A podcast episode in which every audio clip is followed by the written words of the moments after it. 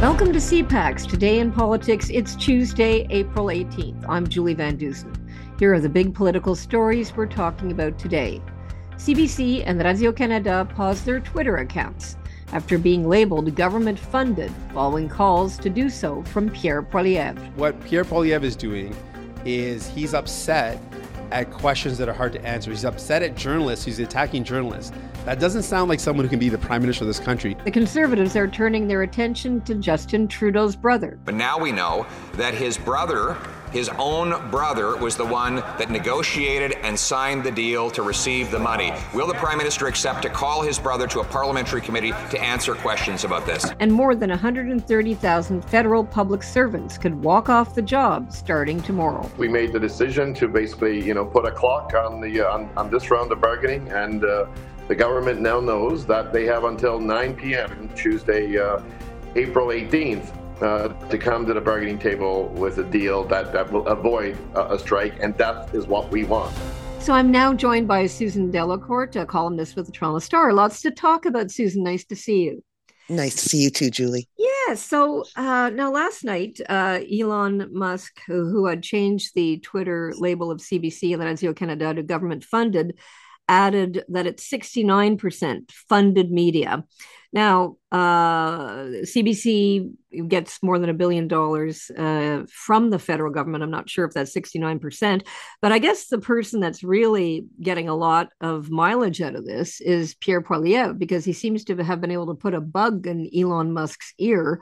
Now, what is Poilievre? What's this all about?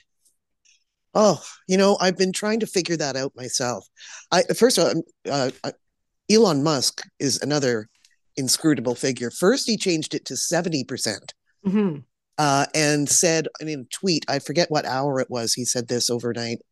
Um, their concern has been addressed by changing it to this, and now it's sixty nine percent. So, how he said he was trying to be generous or or fair yes. or whatever. So whatever, but but yes, he's put this figure on there. How Pierre Poilievre got Elon Musk to do that for him will, will remain a mystery as well, too. You know, lots of people have been writing about this since last week because Pierre Poilievre, it's it's clearly does. I, I put I wrote about it today. Want to break the CBC, and it's not clear to me whether this is strategy or a grudge, just an old grudge against the CBC. Mm-hmm. Um, because strategically speaking, I talked to David Coletto from Abacus Data yesterday. He says only um, fewer than one in four Canadians use Twitter. Um, uh, so the the relevance of that. Um, also, fewer than one in four Canadians hate the CBC. That's his mm-hmm his view that that it's not a voting issue. Um, now, some people say that you know Pierre Poilievre can do this and then appeal to the base and then end up not defunding the CBC if he ever came to power, which mm-hmm. you know conservatives have done uh, for twenty or more years. They've been saying they want to break the CBC, but there seems to be something more visceral to Pierre Poilievre. I don't. If anybody saw his scrum last week in Edmonton, mm-hmm he just went off on a couple of reporters about the CBC, kind of unbidden. And uh, the the craziest part of one rant was um, he told a young CP reporter, Canadian Press reporter, mm-hmm. that she should go to the ethics commissioner and ask whether she's allowed to ask him questions about the CBC because CBC is the biggest client of Canadian Press. Like we're we're, we're getting into kind of tinfoil hat territory here. No, it's it's a strange thing to do. So I'm I'm still baffled by it. Um, I don't know that it attracts any voters, but you know, I don't know. Maybe maybe this is a nation just waiting to see the end of the CBC but, um, but also I, the fact that he's uh, saying things that are that are untrue, that it's a propaganda arm of the government. Um, the, the, CBC responded by saying, within our Broadcasting Act, uh, it's mandated by law that we are independent. And um, but uh, you know, Susan, you recall that Stephen Harper uh, also um, used to you know talk about the CBC in very derogatory ways. So it's not a new thing. And um, no, but this this this one is this this one is it's Trudeau's CBC. It's it's mm-hmm. the personalization of it. It's mm-hmm. um it, it, it does yes, you're right. Uh, we all lived through Stephen Harper's war with the media and uh, and his his rants against uh, the media in general. And he gambled th- on the fact that if the media starts whining about it, they're a bunch of whiners, and that's how people mm-hmm. would see. Uh, no one cares about reporters. That's what he gambled on, and for a long time that worked, right? Absolutely, absolutely. Um, and yeah, we are seen as whiny, entitled. Mm-hmm. Uh, uh, how many times did Pierre Poilievre in that scrum last week use the word woke? Mm-hmm. um, all mm-hmm. of that stuff too. They so, you know, he's he's obviously churning something up.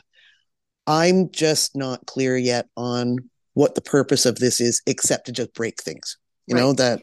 And, and, you know, we, we, saw certainly over the years with uh, Stephen Harper, and of course, Pierre Poilievre was a minister for Stephen Harper for a long time, that if you keep bashing an organization long enough, sometimes it works, whether it's Stats Canada or yep, uh, you know, rights and democracy or whatever. If you just keep pummeling away, uh, you know, you the end result is you as you uh, undermine it considerably. But anyway, well, we have lots to talk about. So let's go on about what Pierre Poilievre uh, led question period off with yesterday, and that's uh, bring Alexander Trudeau to a committee. Now, that's the prime minister's brother. He's at the Trudeau Foundation, which has certainly uh, been in the news a lot for weeks and mm-hmm. weeks. Um, and he was part of, you know, accepting this very controversial donation of $140,000. So, do you think he's like on the right track here? Uh, certainly, that is a beleaguered uh, foundation at the moment.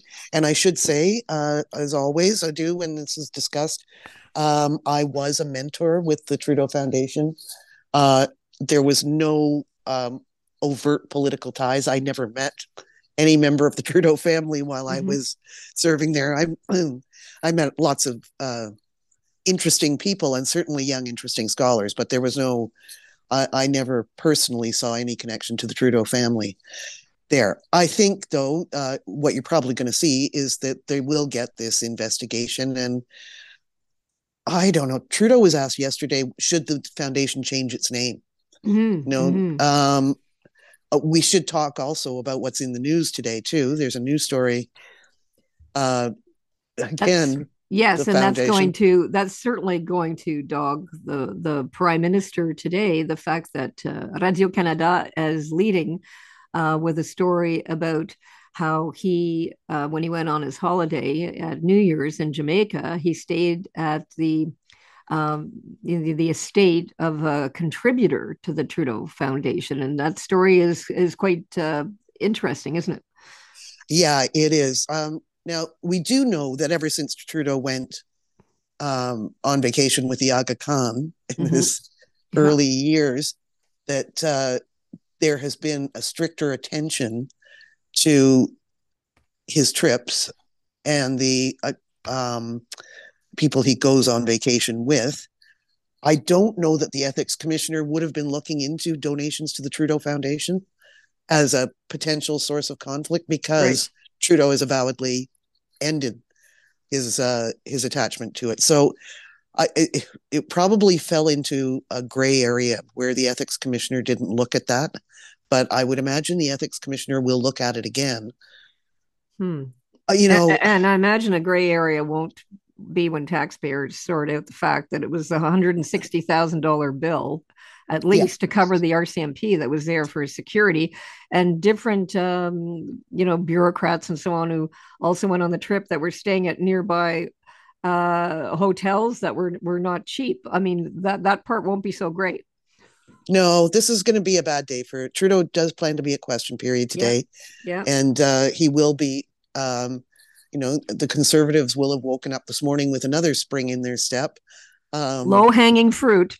Exactly yes so yeah and when he says when the prime minister says i have nothing to do with the foundation um, that's that's all well and good but these big contributions that were coming in uh, certainly by the chinese donors would they have contributed to the foundation if it had been uh, you know Bill Baker or some unknown person. Yeah, right. That's right. I mean, yeah. it's a problem for him. Is it uh, looks like these people were uh, trying to get access uh, to him, and on the foundation you've got his brother, his uh, half sister, uh, Pierre Trudeau's. Um, senior, Pierre Trudeau, obviously. His daughter, Sarah Coyne, was also a, a, director there.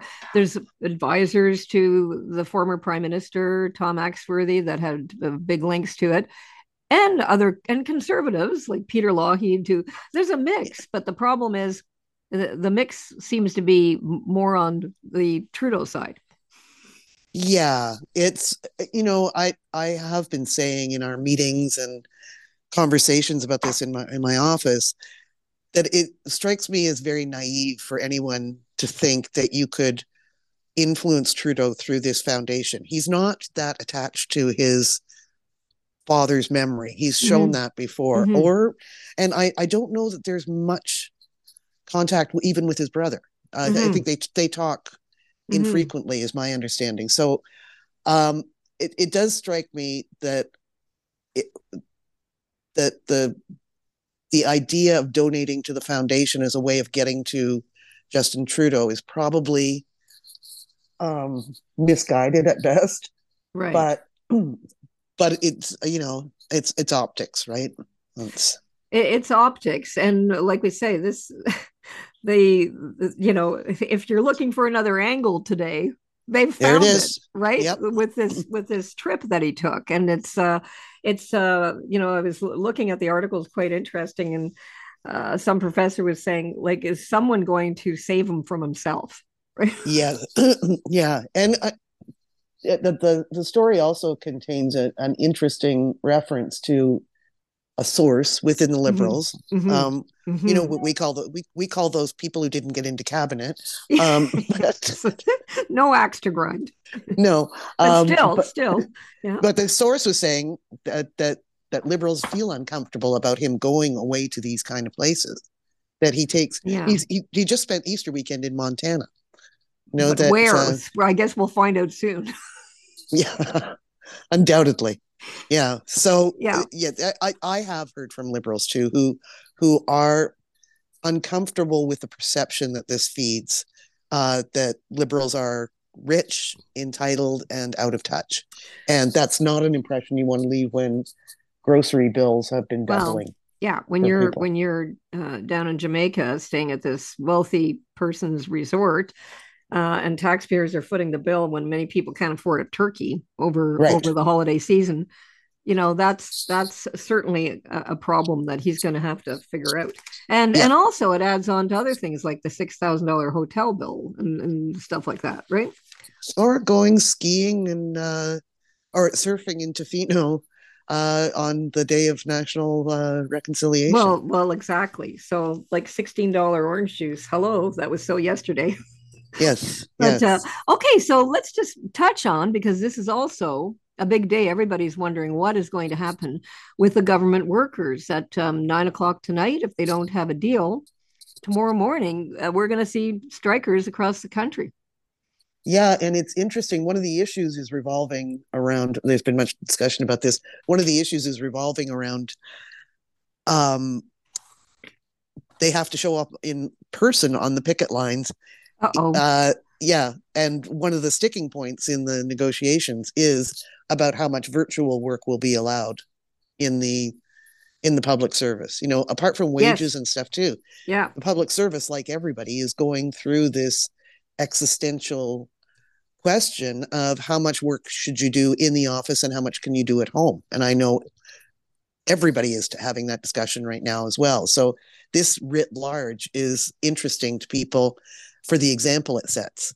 I don't know. I I watched um, the head of the union, um, Mr. Chris Aylward, yeah, yeah, last night talking on Power and Politics, and I got the sense from him that they he didn't think things were that far apart.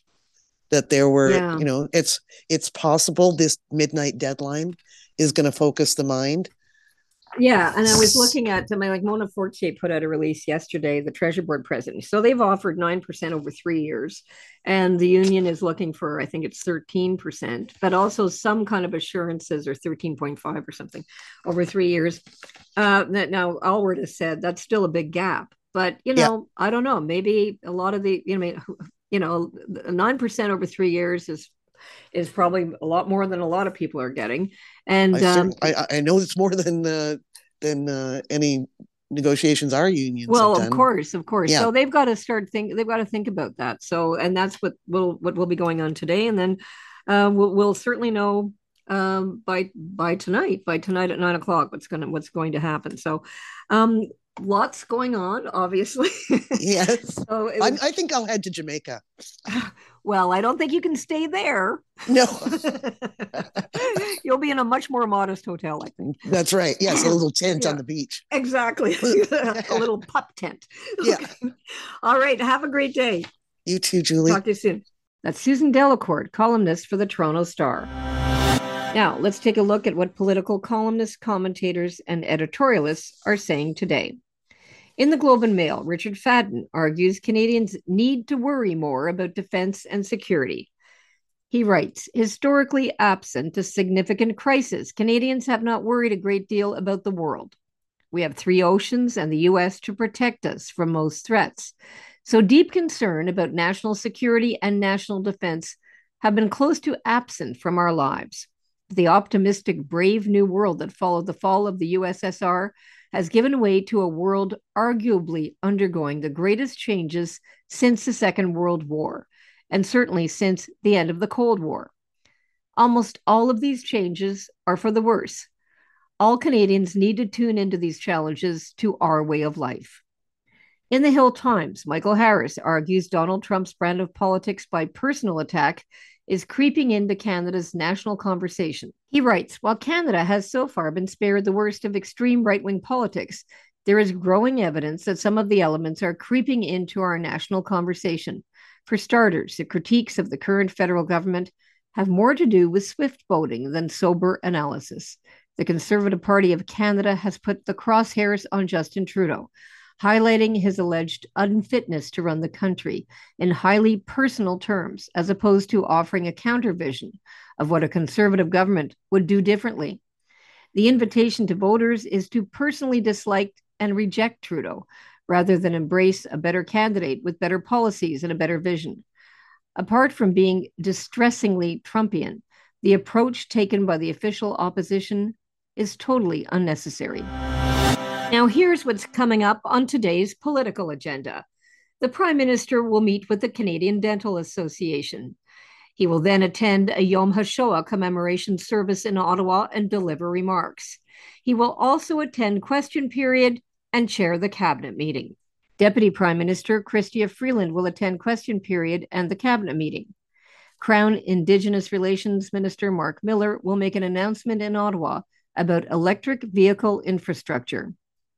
Natural Resources Minister Jonathan Wilkinson will make a 2 billion trees program progress update and funding announcement in North Vancouver. NDP leader Jagmeet Singh will speak with the media before attending question period. He will also meet with the Canadian Dental Association. Green Party leader Elizabeth May will attend the National Holocaust Remembrance Day commemoration in Ottawa. And Bank of Canada Governor Tiff Macklem will appear before the House of Commons Standing Committee on Finance. That's CPAC Today in Politics for Tuesday, April 18th. Tune in to Primetime Politics tonight on CPAC for coverage of all the day's events. I'm Julie Van Dusen. Our podcast returns tomorrow morning. Have a great day.